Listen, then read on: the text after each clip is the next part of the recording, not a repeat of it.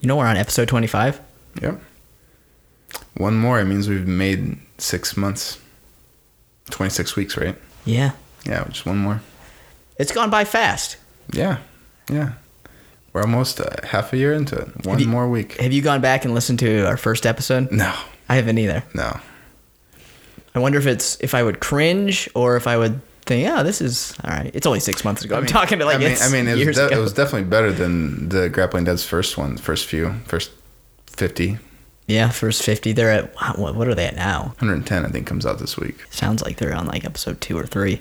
Oh, we we have to remember this episode. We shout out to Jamahal Hill. Yes. So, for those of you who don't know, Jamahal Hill, um, he's he's a student in the association. He trains primarily out of Black Lion in Grand Rapids, and he fought his way into the UFC Contender Series, and then he fought last night, which actually was Tuesday night, right? Tuesday night, yes. Tuesday night. Um, he fought and he he had a pretty easy time. I think kind of did what he wanted. You He looked- know, he didn't get hit. He had some good hooks. He had leg kicks. He had Body- tons the- of body shots. Yeah, the the leg kick to the rib cage, man, that hurt me, and I was just watching it. I know he finished the guy with strikes to the head on the ground, but what really finished him were just the body shots yeah, over and just over. couldn't take it. He cracked him. yeah, Yeah, he so- had the, he had the setup for D'Arce too. I know we've been you know developing the guillotines and D'Arces in our class. I'm sure they have been in their classes too, and he had it set up, and I think he kind of bailed out. Mm-hmm. And I get it. There's a ton of you know ton riding on the line, but you know still room for growth as always. And I already sent him a message, and he said he's ready to get back in the gym and go again. He looked good for that being his first fight on a huge platform like that, going out to Vegas, fighting in the UFC complex. Yeah, I don't think he cares. He just comes out and does it. I know he. I would love to see him do well for a bunch of reasons, but one of them is he has such a like outgoing and fun personality Oh, that yeah. it would be fun to just see him in press conferences. Yeah, he'd be a riot. yeah, I think it's hard not to like yeah, I mean, he called out Jon Jones before he was in the UFC. Did you see that? I did see that. that would be like us ca- calling out the like the top podcasts and going, "We're coming for you." Yeah. Joe Rogan, "We're coming for you." This American life. Right, pretty much. I mean, we, we are. No, we're not. We're not. Oh, we are. Give it time. I mean, we've already got the sponsors like Nike or not. We're working on that, but we have Nintendo and Lip Smackers. yeah, hopefully Lululemon reaches out soon. Who? Uh, Lululemon. I'm a fan. Lululemon? Yeah, yeah, I'm a fan. I know you. I every time I see you now, I can count on at least half of your wardrobe being Lululemon. Yeah, yeah. So I, I'm an avid supporter. It's the women's line too, which is always shocks me. It is not the I've never line. seen someone fit into such tight leggings Yeah, before. I don't think I could fit into a women's leggings if you paid me. hey, I'll pay you. Yeah, I don't think I could fit into one of those. I think it would. I think I would. It would be like the Hulk. Could we make an Instagram video of you trying to fit into a women's small pair of leggings? No, I'd have to get a lot of money for that. Uh, maybe a bit larger. Do they have a husky? is that a size for women? Oh, I have no idea. No. I mean, uh, I saw an article this morning. I know it's not really relevant to the podcast, but uh, I think it was one like one of these major stores, like major girls store, like Forever Twenty One or something like that. Like they were shipping out uh, diet bars with all the large sizes, si- large size orders, and they got in huge trouble for that because they get because like people found out that it was only select sizes that were getting those large ones, and then they're still standing by that they sent it to all sizes. People just don't know. Either way, I think that's a bad call. You have to know that. Yeah, that's like- in, with the way today is and social media is. You are going, especially a big place like Forever Twenty One. or whatever the store. I don't know if it was for, it was was one of the Yeah. big ones though. Right. That's crazy. Well, that's why I get all my clothes at OshKosh B'gosh. That explains a lot. Are you familiar with Oshkosh No. B'gosh? I don't even know if they're around anymore. That's it was a clothing line for I think just kids because that's when I was a little kid I had a bunch of OshKosh B'gosh stuff. I don't know if adults had it. Maybe they did. I only had the kid stuff. It's a great name though, right? It's fun to say. Say it. I, I don't know if I could. OshKosh B'gosh. yeah, no, I'm gonna pass. Solid pass. Why? I try to say so many Brazilian names and sound like an idiot. oh no, you don't sound like an idiot. You're just a work in progress. Yeah, you're just saying that right now because you don't want to say OshKosh B'gosh.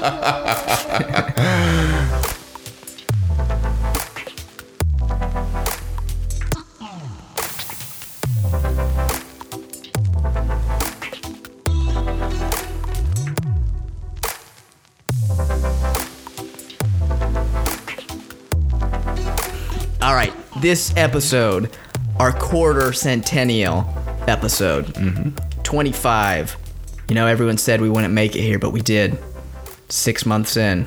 I know at the gym, people are saying you guys probably won't make it to three, four, five.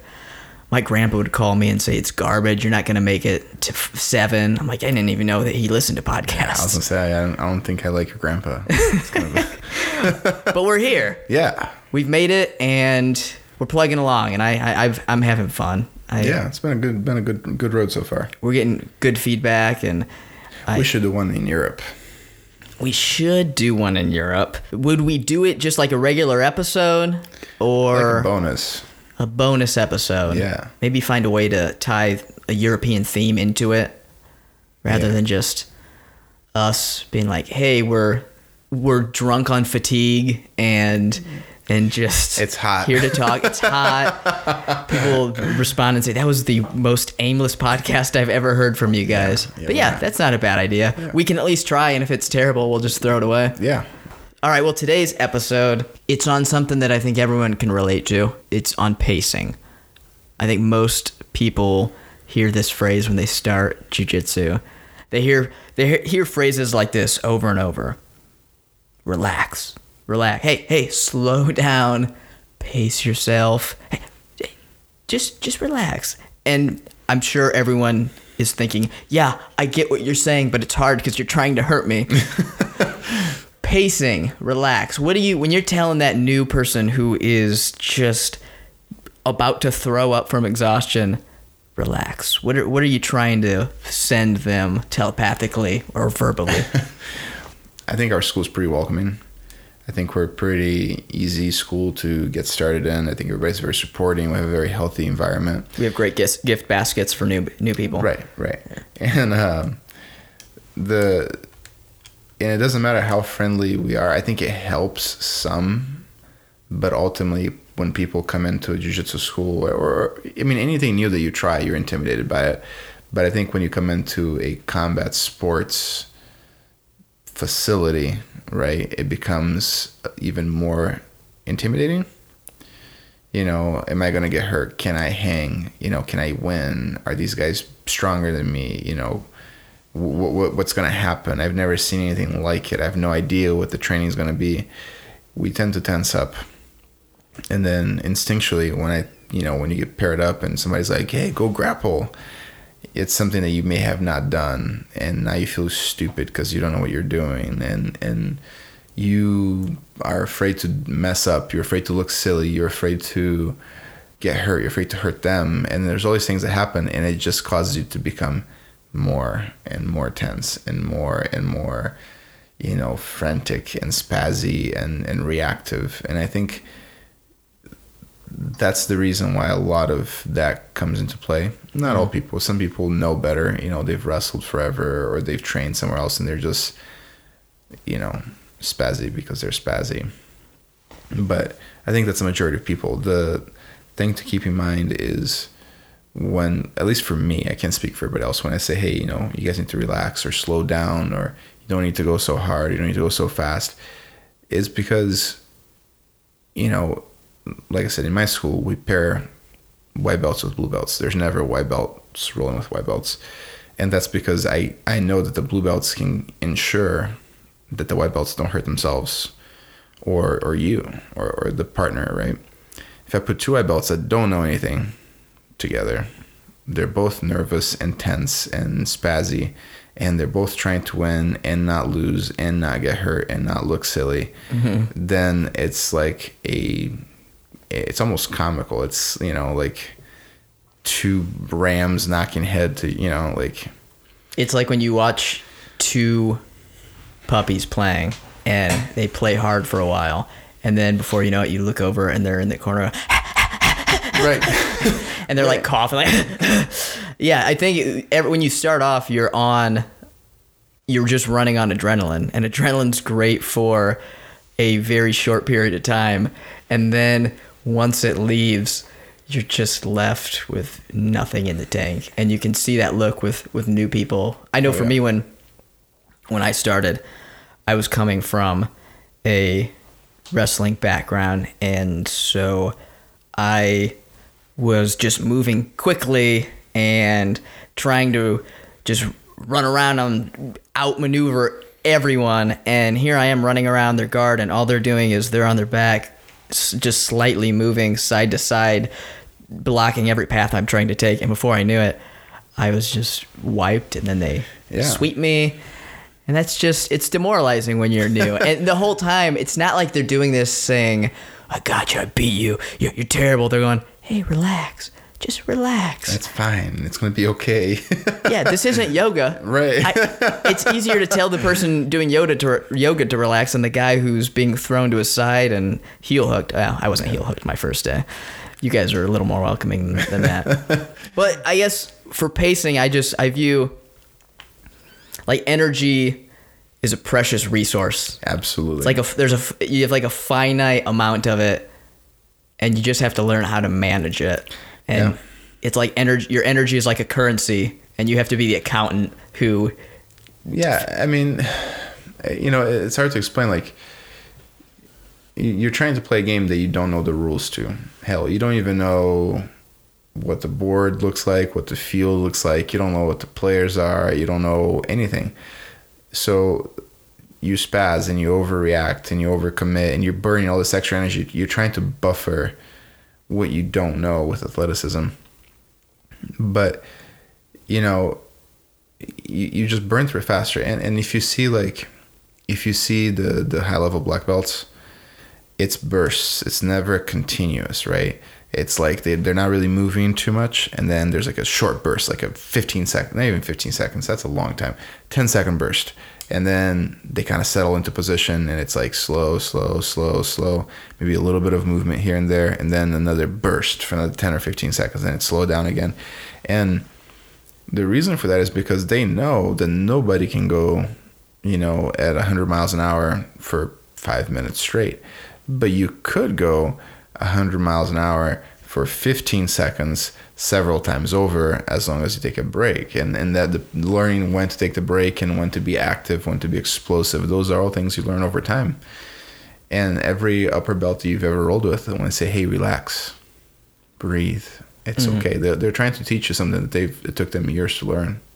Do you think it's most important to first learn how the limits of your energy or how much you have in the in the bank or in the tank, or is it more important to learn how to first move eff- efficiently?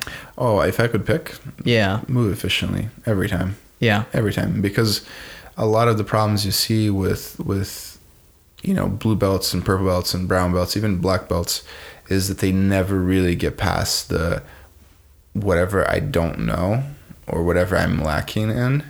I must buffer with um, athleticism, right? There's a lot of that that they don't ever get past that stage. Some get better, but never 100% past it. And, and and to be fair, and I don't think anybody ever 100% gets past that. But the goal is to get us close to 100%. You know, so where you're not using any athleticism, you're just using technique, because that was the whole point. Mm-hmm. Technique beats strength. Technique beats speed, beats size, beats all these things. So why do you need to be all those things? right. Wh- When you're starting off, do you, in order to relax,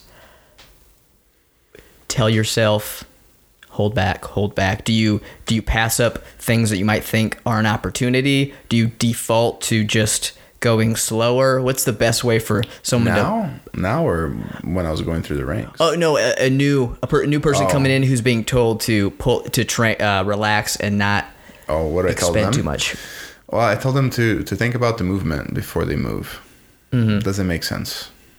You know, like you know, as an example, like if if somebody mounts you and you're a brand new white belt, you don't know how to get out of mount, and you buck really hard and nothing good happens. So you're like, hey, I'm gonna try this again, and the the opponent behaves the same way, and you got the same result that's when I'm like, yo, relax, slow down, think about the movement. Does it make sense? You tried the same thing twice, you got the same result twice. It was both times the result that you did not want. Oh, I don't know what to do. That's fine. But what you're doing is not it, right? Cross it off your list and then work, try something different.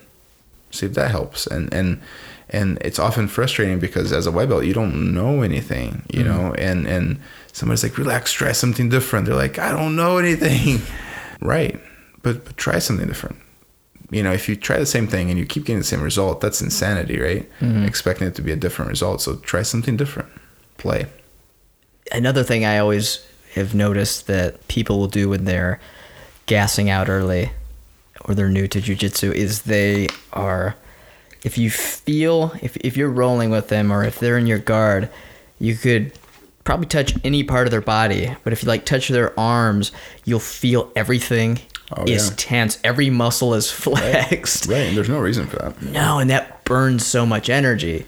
absolutely I know that you'll a lot of times. It, not only that, but it, it makes you more susceptible to things. You, you you'll use the analogy of when you're rigid. It's easier to flip flip a chair over than the beanbag. Right. And when someone's rigid, that is, and they're new, that's one of the easiest times to sweep them. right they they allow themselves to be swept You think as a new person, I have to be rigid because I don't want them to move me around, but really they have to. You don't want them to go limp. How do you best do you explain that the way that your your posture, the way your body should feel when you're rolling? I, I like to say like like um, I like to say that you need to be stable and strong enough to have a shape, but not to be so strong and so stiff that you're tippable. And that's very hard to learn. It's like a relaxed kind of energy. So you see it in wrestling rooms all day. Take somebody who's been wrestling forever, tell them to do to shoot 20 double legs. They do it and they're not tired. You can take an equally well trained athlete, teach them to do a double leg and tell them to do 20 double legs. They will be far more tired than the wrestler who's done that a bunch of times. It's the hmm. same movement and they're in the same shape. So why is it that the wrestler is not as tired? Because the wrestler knows how much energy to put in in order to perform the move. Because they know that if they go above that threshold of energy, they're just wasting it. There's no value to it. Where the new person, like they're shaking, they overcommit, they over, you know, they do everything above what they need to be. So they just they're just burning energy that they don't need to. Um, another example I use a lot of is like the spoon and soup. You know, like if you go to eat soup with a spoon, if you're relaxed, you know, you can take the soup, you know, and, and, and eat it and be fine. But if you're got the nervous energy and you hold the spoon and you're squeezing the spoon so hard that it shakes, like you're gonna spill soup everywhere. Right. Right. But nobody does that because they've learned over the years how much energy is necessary in order to hold that spoon steady enough so that nothing spills, but not so strong that it shakes Right. and that's just that's just time you know but the earlier people are willing to accept that better mm-hmm. you know it, it's just difficult jiu-jitsu is the one sport that people are like hey don't be strong. Don't be fast. Don't be any of these things. Be technical. Then be strong. Every other sport is like hit harder run faster you know throw further. I've noticed the more technical I've gotten, the more I've learned, you become more efficient, but you that efficiency just allows you to conserve so much energy.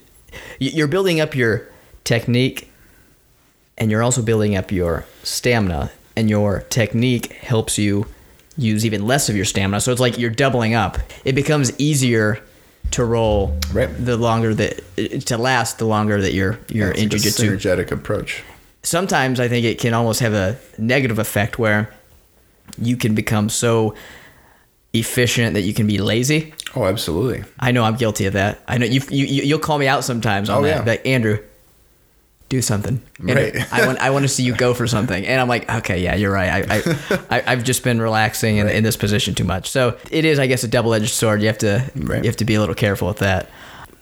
We're talking right now about like lasting longer. I think at some point I'd like to get to pacing as far as dictating the pace, Mm-hmm. controlling that. Right now, if we're just talking about creating longevity, um, one of the things also I think that people don't pay attention to is their breathing. yes That's uh, when I was new. That was another thing I'd hear a lot. Hey, breathe, breathe.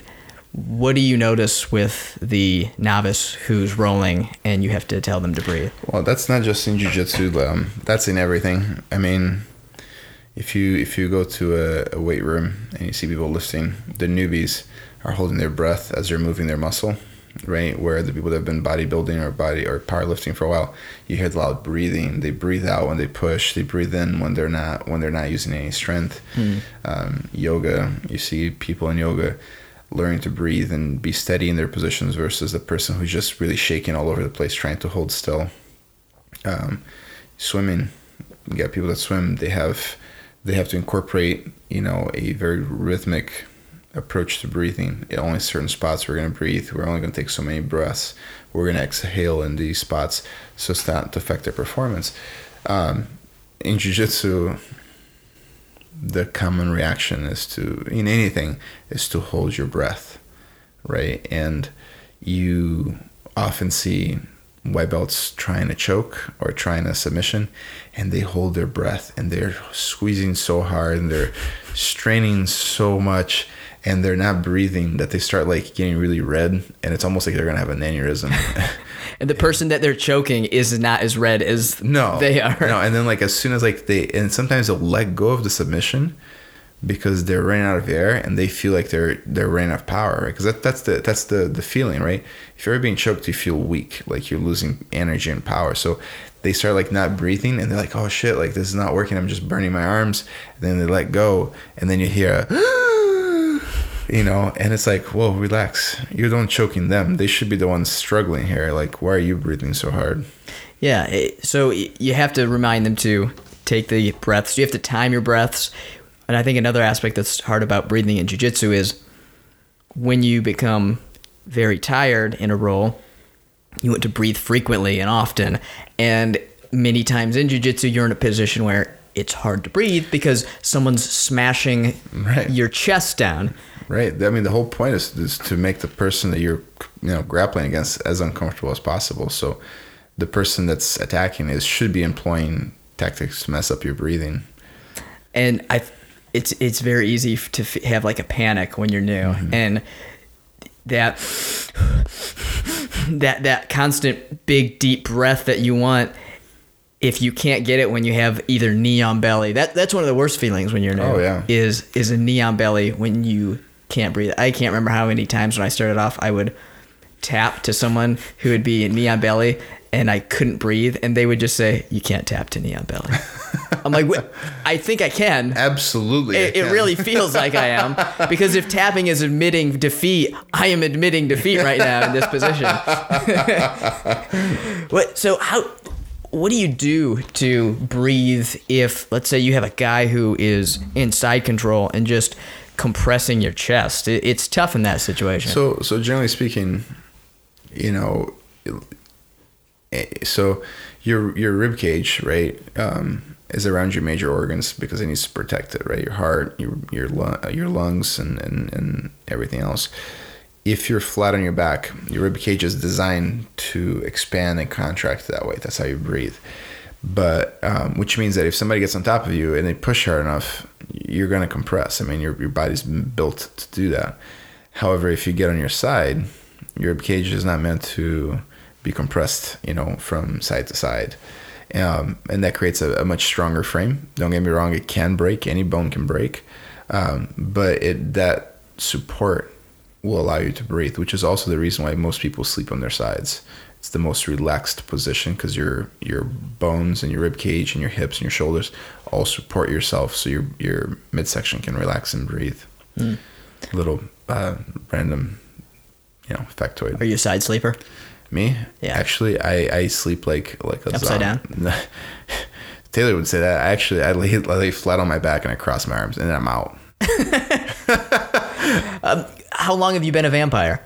You know, I started doing that because like there's certain angles that if my arm is in when I sleep, it'll go numb, and I can't. I wake up with like these terrible pains in my hand because my my arm is just numb for like hours and it's just like prickly. You, I'm sure you must be great to share a bed with because you don't have to worry about flying arms or you taking up a ton of space. Yeah, I don't other than the around. space you take up as a big human. Right? Yeah, I don't roll around. I don't toss my legs. I don't. You know, I just I stay one spot and I just sleep. So you could sleep in a straitjacket and Oh yeah, Probably be in a heartbeat. Yeah. do you move at all when you wake up? Are you in a in the same spot unless my wife like pushes me or shows me, I'm I'm usually Are- pretty much the same spot. Are your arms? do you always go like left over right? Do you mix it up? On, no, it depends on how my arms are feeling that day. Like it, like when I hurt my shoulder um, last year, I actually had to sleep with one arm behind my head because it was the only place that was comfortable. So I had one arm across my belly and one arm behind my head. it's so unnatural. I slept so comfortable. You you you could sleep in a coffin as long as it had decent padding. You would Absolutely. be fine in there. yes. Man, Or you could sleep in those small little Japanese uh, like sleeping areas you'll see at like some hotels Like or a mausoleum. yeah yeah where it looks like a mausoleum. you could sleep it. You could rent out a mausoleum if financially if th- things ever Things get tough, tough, you could yeah. check and see how much it would cost to Yeah, no, I could. I, I don't know why. I've always been that way. Even as a kid, you'd sleep that way. Yeah, I don't. I never moved too much. I, it, does this come from growing up? Were you uh, were you sleeping in a bed with like ten people, and you all had to be efficient? And No, I don't. I don't know. I don't know. Like you know, grand my the beds in my grandpa's house were very narrow. They were like twins, you know, and and you just never moved around too much. You know, you usually share a room with somebody, a cousin, like, uh, your mom, your aunt, you know, whatever the case may be, and you can't move too much because you're gonna disturb them. They're gonna beat your ass. Life is not fun, you know. Uh, also, there's lots of hammocks, like true hammocks in Brazil, like not the hammocks you guys have here in America, but like a legitimate hammock. Nah, you don't have to take a swipe at our hammocks. Come Oh, on, I am. man. I am. You know, like legitimate hammocks, and in a legitimate hammock, when you lay down, it cocoons around you, so you like you don't move. You're just like completely wrapped up. So we we've got some very stiff ones that yeah, it's horrible. that you is lay down in, It's and if you're not careful, it'll flip. Yeah, flip no. you See, the, the real hammocks like they cocoon around you, so you don't fall off of it. Uh, you know, I like to think if you, the reason you sleep like that is because you, there was some old Brazilian tale they would tell children about when you sleep in bed at night. If, if you move around, like some some monster will come out of the That's forest that's and eat not you. that's not the case. that wasn't anything. No, my head will move. I'll turn my head a lot around a lot, but my body just kind of stays in place.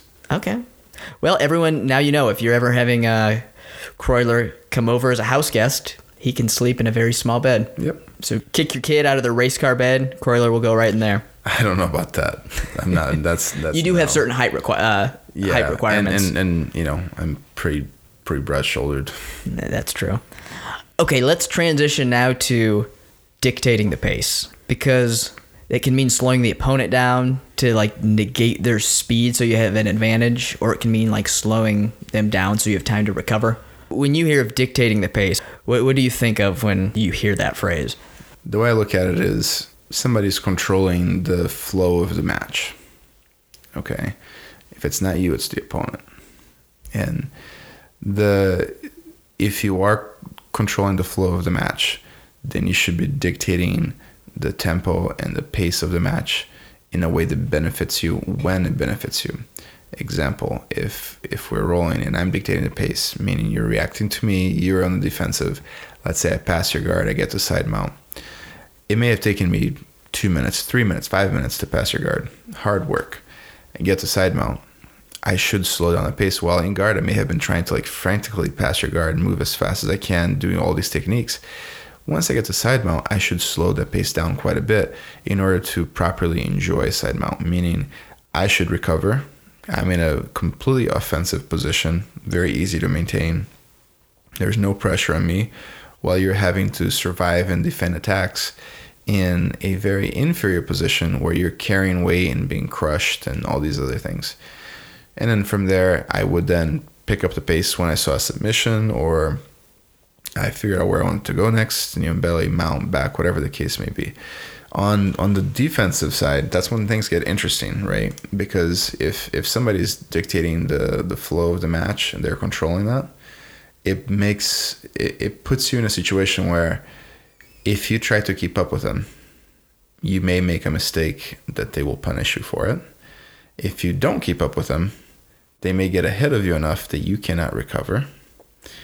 And, you know, basically you're doomed if you do, doomed if you, you know, damned if you don't. Um, and, and, and that's a problem. So I think on the defensive side of things, if your opponent is controlling the, the, the flow of the fight, your job is not only to fight at your pace, a pace that benefits you, but also to find a way to change the tempo of the match. Meaning you're not only reacting to them, your your defensive measures and your controlling of the of the flow of the match should cause your opponent to also have to react to you. If you're always reacting to them, your your pace won't matter. You will lose. How do you get them to react to you? Because if you're changing the pace, if you if someone says, "Hey, you need to dictate the pace here," and so, and you say, "All right, I need this pace to go faster," and you just start moving around. Well, no, I mean you may not be able to, right? If you're in a defensive, you might not be able to necessarily move faster, but you can still dictate the pace of the match by causing a causing them to react to you. So, um, let's say somebody's in, in, in top mount, you can buck really really hard, and you can shove people off of mount, and that gets you out of mount, but not out of the bottom, and maybe burns a ton of energy, and the guy remains on top or maybe you spend all the energy bucking and shoving and they don't get off of the mount. You're going really, really fast, but your opponent is not reacting to you. Mm. They're still in control. That is very much a, a reactionary behavior. Or you say, hey, I'm mounted. I need to make sure that they don't advance so I'm not getting into trouble. And then I need to create a good enough counterattack or escape that will lead my opponent to react to it. Right? I mean, how many times have you seen, how many times you rolled with, like, let's say a white belt or a low level blue belt, and you got in an armbar and they tried getting out of the armbar and you just kind of look at it because it's like, it's cute. Like, they're mm. never going to go anywhere. Mm. Right? They're still reacting to you. That's an inefficient um, defense system and it causes them to be unable to either slow down the, the pace enough to survive or pick up the pace enough to survive. It's just inept movement. And then how many times have you thought you had, man, I have this black belt and this perfect armbar, and they're not doing anything. And you're like, oh shit, I need to do something because they're gonna get out.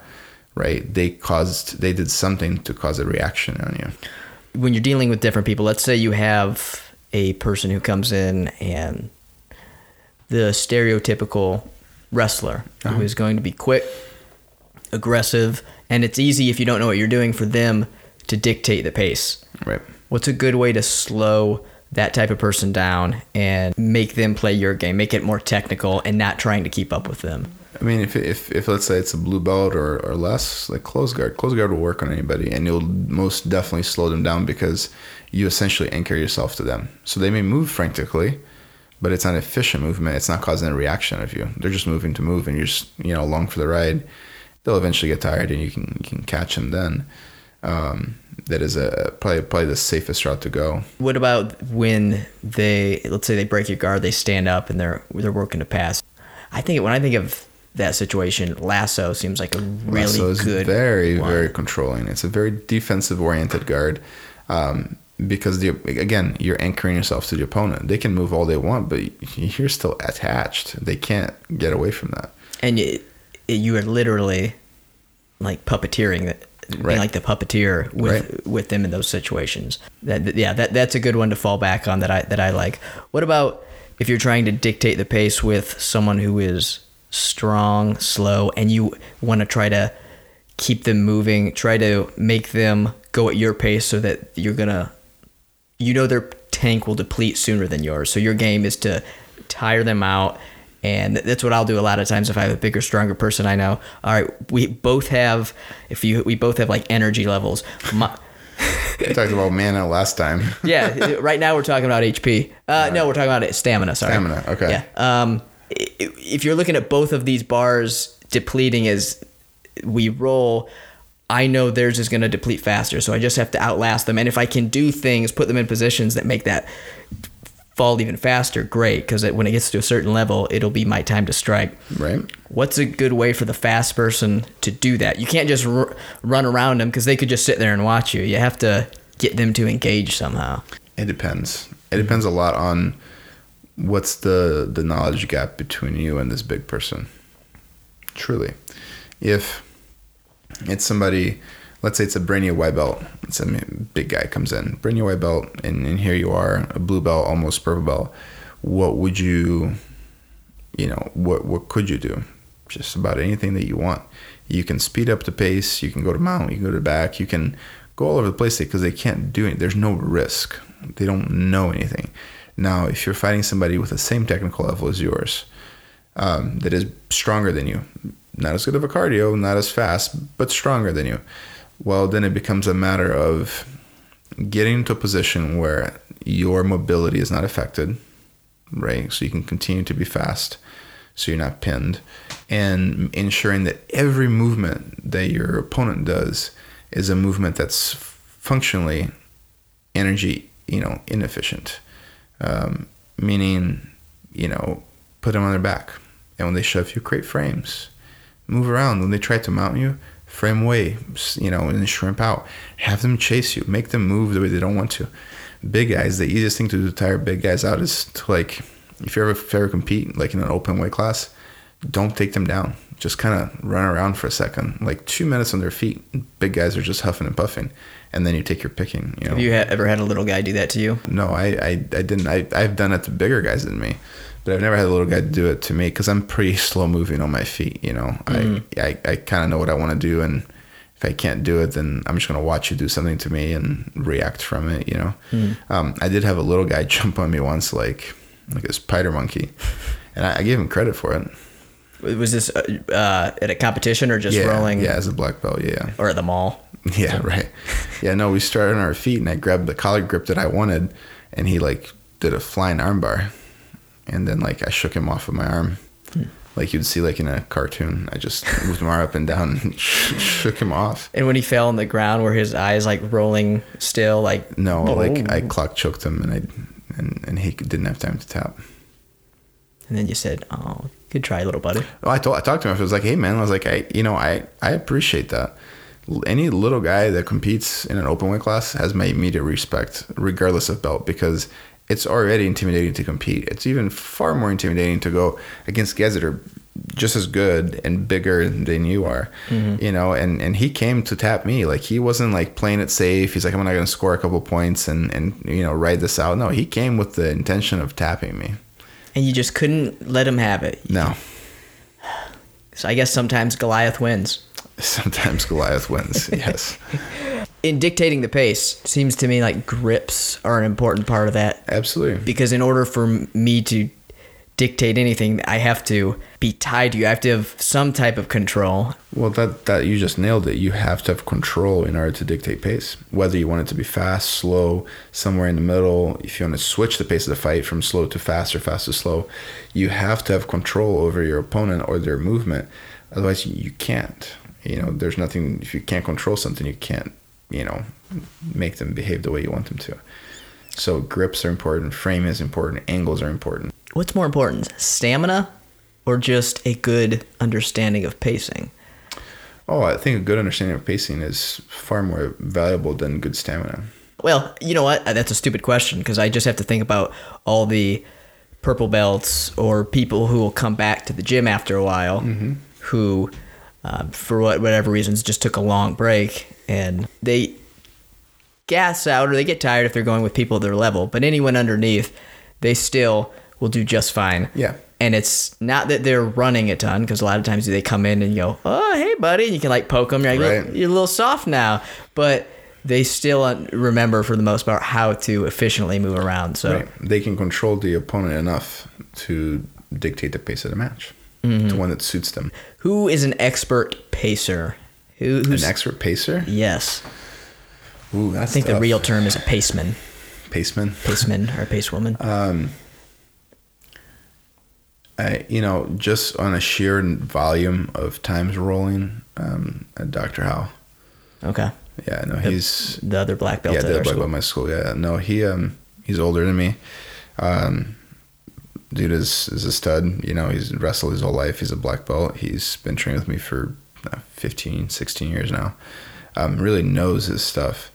Um, but obviously there's there's a size difference. I'm you know like 60 pounds bigger than him, and um, I'm younger. You know, and and he he hangs in there, man. You know, he he rolls hard. He knows when to go hard. He knows when to slow down. So he's not burning energy doing stupid shit. And there's moments where he's like, he's like, yeah, you get to here. He's like, I don't even fight it. He's like, I can't. You know, I'm not gonna win. So I'm just gonna sit here and kind of recover my energy, and then look for an opportunity to escape.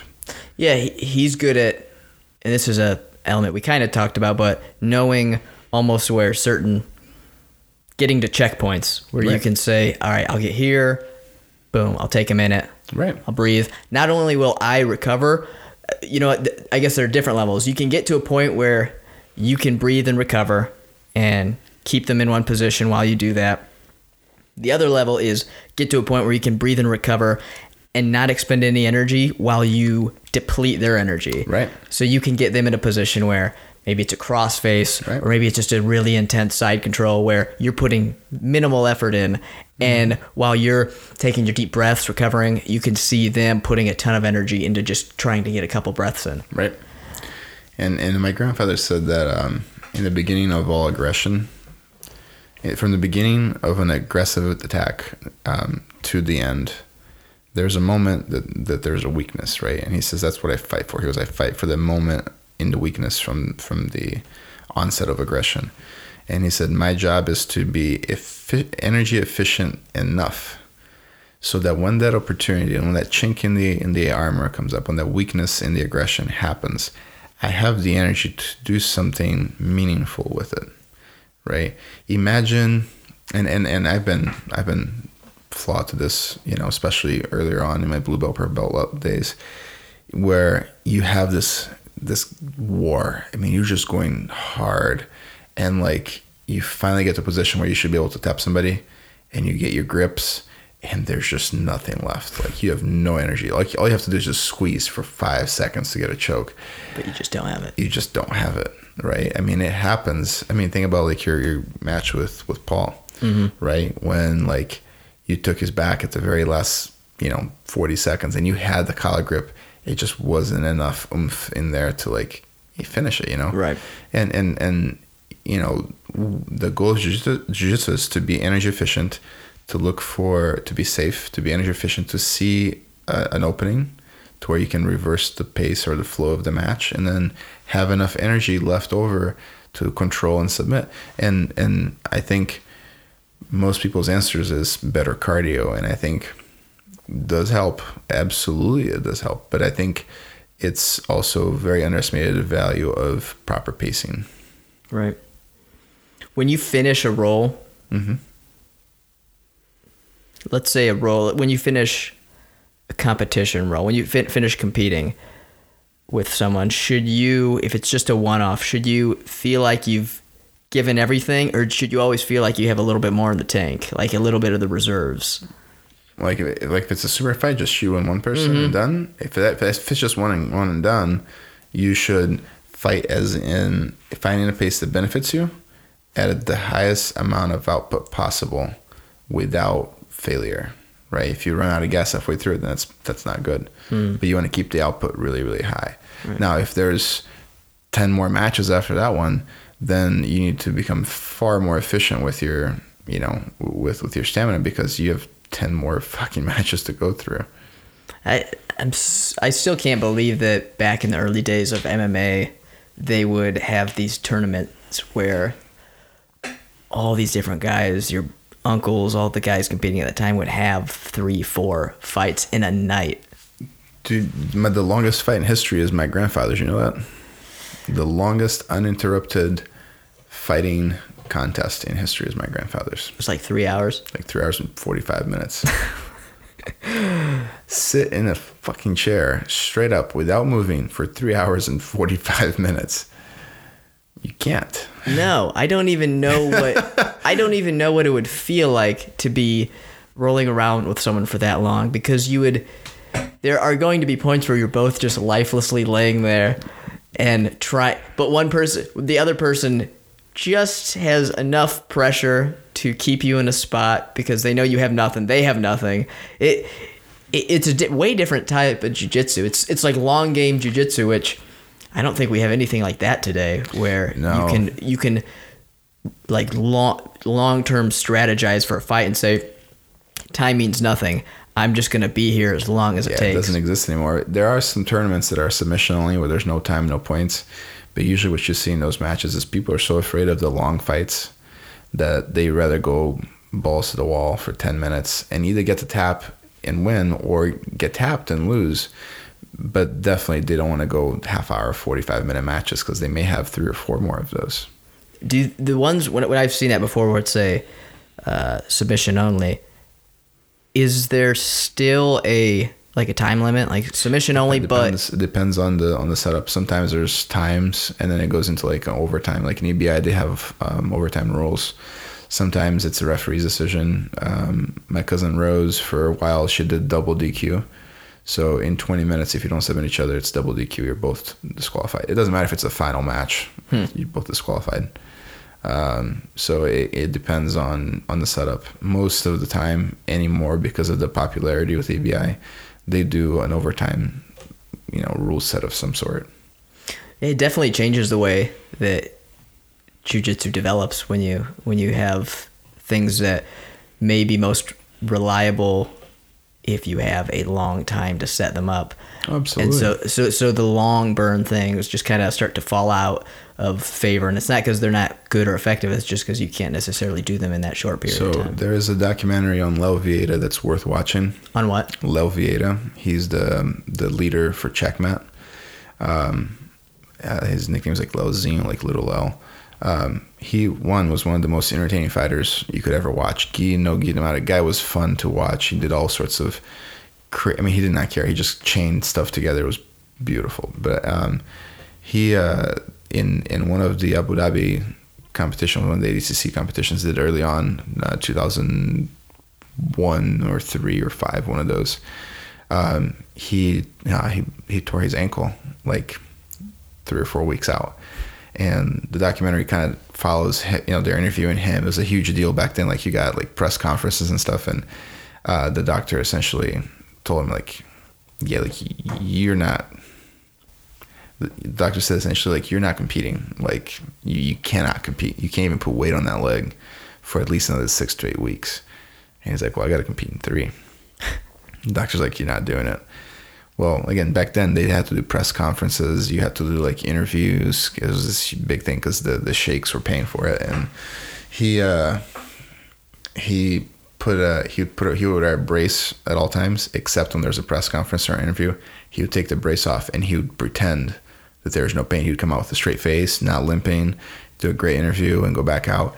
And you know, granted, he's a brilliant fighter and a great tactician but you're fighting ADCC with these legends of jiu-jitsu and who are all equally good. Mm-hmm. And he won that year. Wow. Yeah he played a very smart game. Anybody that he thought he could tap quickly that was beneath his level he tapped within regulation time and then anything because in regulation time back then back then i think it was like 20 minutes 10 minutes or 20 minutes no points and then past that it was like another 10 minutes with points I think that's how they do. So these long matches, 20, 30 minute matches. And so if he grappled somebody that he's like, oh, I can tap this guy, he would go as hard as he could without compromising his ankle and get a quick tap. And then anybody that was good, tough, he would drag that match out forever until it got to the point part. And then he would score a couple points and hold. You know, but he had to save energy because if he knew, hey, this guy's really, really tough. I have a half an hour match in front of me. I have to make sure that this other guy that's not as good I, I only fight for two or three minutes so that I can have a bigger break Wow. for that long match. It was brilliant. It was brilliantly done. He won that year. did you say there's a documentary on it? Yeah, they. Uh, how I do, don't you, know. how do you spell his name Uh, Leo L E L E O, and then Vieira V I E V I E R A. okay Yeah, and he um. The, I don't know if the documentary is aside from ADC, but back then, like you'd have to buy the box of the DVD sets, and I believe it was in one of the DVD sets they had like the what the press conferences and interviews. This was back in the day where like Saint Pierre and Tito Ortiz and uh, Chuck Liddell were trying the ADCC and getting brutalized in it. I, did, I didn't know that, Oh yeah, yeah. that that some of those guys were doing that Oh yeah, you go back and you watch, you see some of these guys that fight in the UFC or fought in the UFC go out there and try to win, and you just get demolished very quickly by some small Brazilian. was it like 2005 2010 or before that Before before 2010 for sure. I mean, I would say this was 2007, 5, 3, 1, 99. Okay. 90 I don't know about 97, but 99 maybe even. I think that's that's a good spot for this one to end.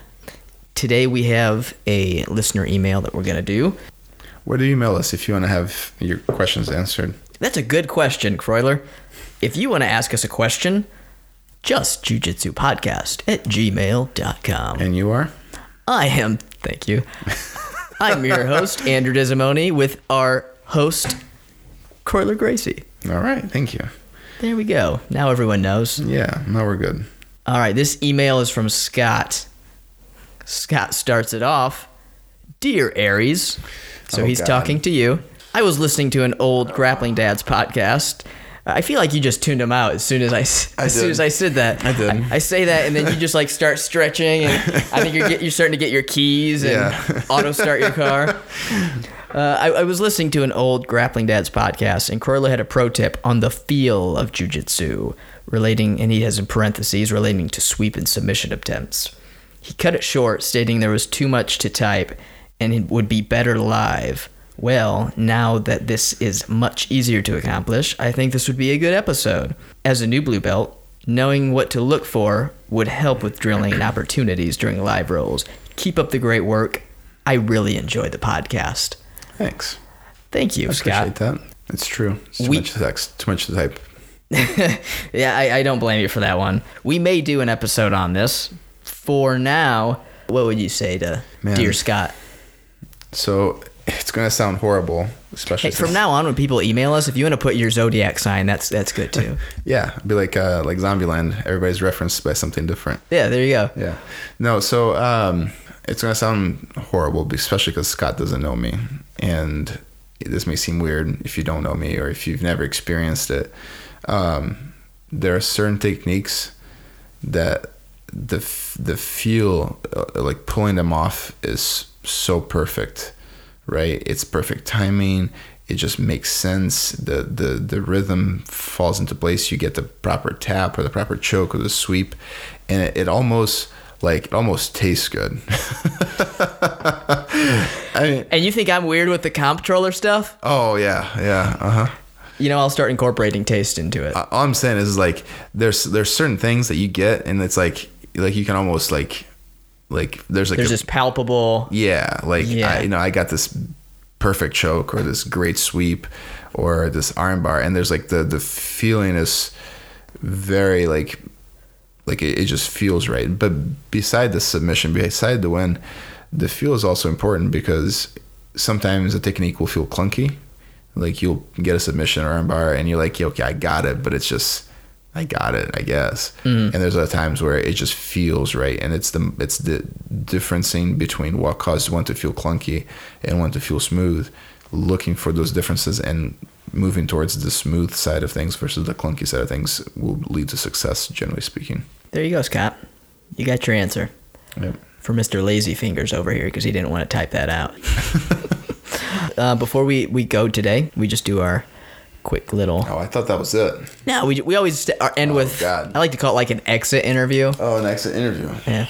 We're just gonna do finish this lyric. I'm gonna I'm gonna do a couple lyrics from famous songs, Oh God. and you can you can see you just see if you finish them.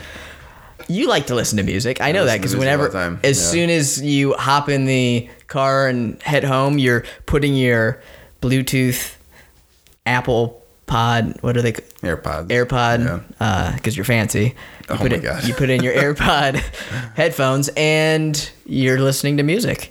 A lot of times when I'm in the middle of talking to you and I'm thinking that's rude. Um, I don't do that. I always take them off when I'm talking to people. he teaches class with them sometimes. I And don't. and he'll be that guy who he'll get a call and he'll touch him and go, yeah, go ahead. And we all just sit there and wait and he finishes his phone yeah, call. that's definitely not me. All right, first one. We'll start easy. Okay.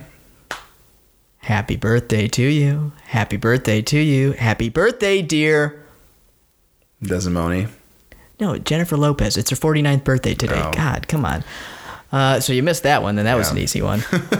uh, it's Friday. Friday. Got to get down on. Rebecca Black. This was popular like six years ago. Do you remember this song? No, no, no. Friday, Friday. Got to get down on. Friday is the answer. Oh, okay. I thought it was that like the easy. infamous song that everyone. I'm sure you'd remember it if you saw, heard it, or if you saw the video. sure. Okay. Next one. Say it ain't so. I will not go. Turn the lights off. Carry me home. Keep your head still. I'll be your. It's a Blink 182 song. You know that I was gonna say that sounds really Keep your head familiar. still. I'll be your thrill. Thrill. Okay. All right. All It's right. okay. See that one? That one I recognized. I know. I, I know you. I know you like some Blink 182. Okay, I'll give you. I'm not even gonna give you the clue on this one. If you having girl problems, I feel bad for you, son. I got 99 problems, but A bottle ain't one of them. a bitch ain't one. yeah. Yeah. Yep. Yeah. I wasn't gonna be like, That's right. yeah. It's it's recorded. It's I'm, live. s- I'm starting to wait. You say bitch on here all the time and worse. How are you now? Like. I'm, I'm not gonna say it if it's someone else's words. Only if it comes out of me. Right. Right. Right. Okay. Well, we'll stop there because I'm starting to think you're not actually listening to music and you just don't want to talk to me when you do that. I, I think that Sorry, Andrew. Music's loud. I ca- ca- ca- can't hear you. Oh. yeah. okay. I think the problem is is like you're reading these to me. You're not singing them to me. Oh, so next time you want me to sing. What? Okay. I, I don't know anybody wants you to sing, but It, it sounded like you want me to sing. I'm just saying time. it might help me re- like recall these a little better. That makes sense. I'll do that. The next time we play this, I will sing. It's gonna be bad, but It I'm is gonna, sing. bad. Yeah. Don't worry. The joke will be on me in that game. yeah, maybe. I have to sit here and listen to it, and so does everybody else. that's true. I'll turn the volume down on that one, like Oh. very, very low. Well, that's it for this week, folks. That's episode 25 in the books.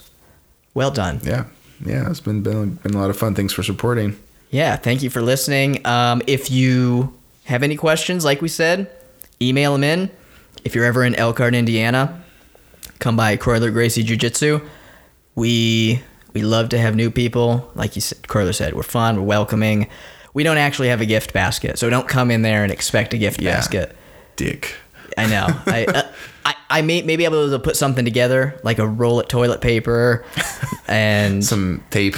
and some tape, but not not like Together, new no. tape. It's because No, that's yeah. valuable. We- We'll like grab some crumpled up tape yeah, something. Yeah, that's been coming off my belt. Yeah. I'm now back down to a one stripe blue belt because my stripes just fell off recently. yeah. That's that's about it. Cro- Croyler, if you ever want to, if you guys want a awesome seminar, invite Croyler to come. He finished up a bunch this summer. You just have a brand new one coming up Yep. in October. I have well, I have one in August in Grand Rapids at Black Lion, and then in October I have a seminar in Dublin, and then I'm teaching a camp in uh, Ballycastle. I believe that's what it's called. I- Is that Ireland? Ireland, also? yeah, Northern Ireland, yeah. Are you excited for that one? I'm very excited for Ireland. First time in Ireland. First time in Ireland. Damn. Yeah. Man, that's that's that'll be a fun one. Croyler is imagine if you think that you learn from this podcast. Imagine if you could actually see him and he could he could show you things visually. That would that would be even more helpful. And then I do seminars also. I'm a little bit more low key. It's usually I'll show up to a uh, like a local grocery store and like the produce section, and I'll Right. just start yelling at people different techniques and see seeing how that goes. See how if they get it or not. Yeah, I haven't made anything yet, but you know, artists don't. Controller.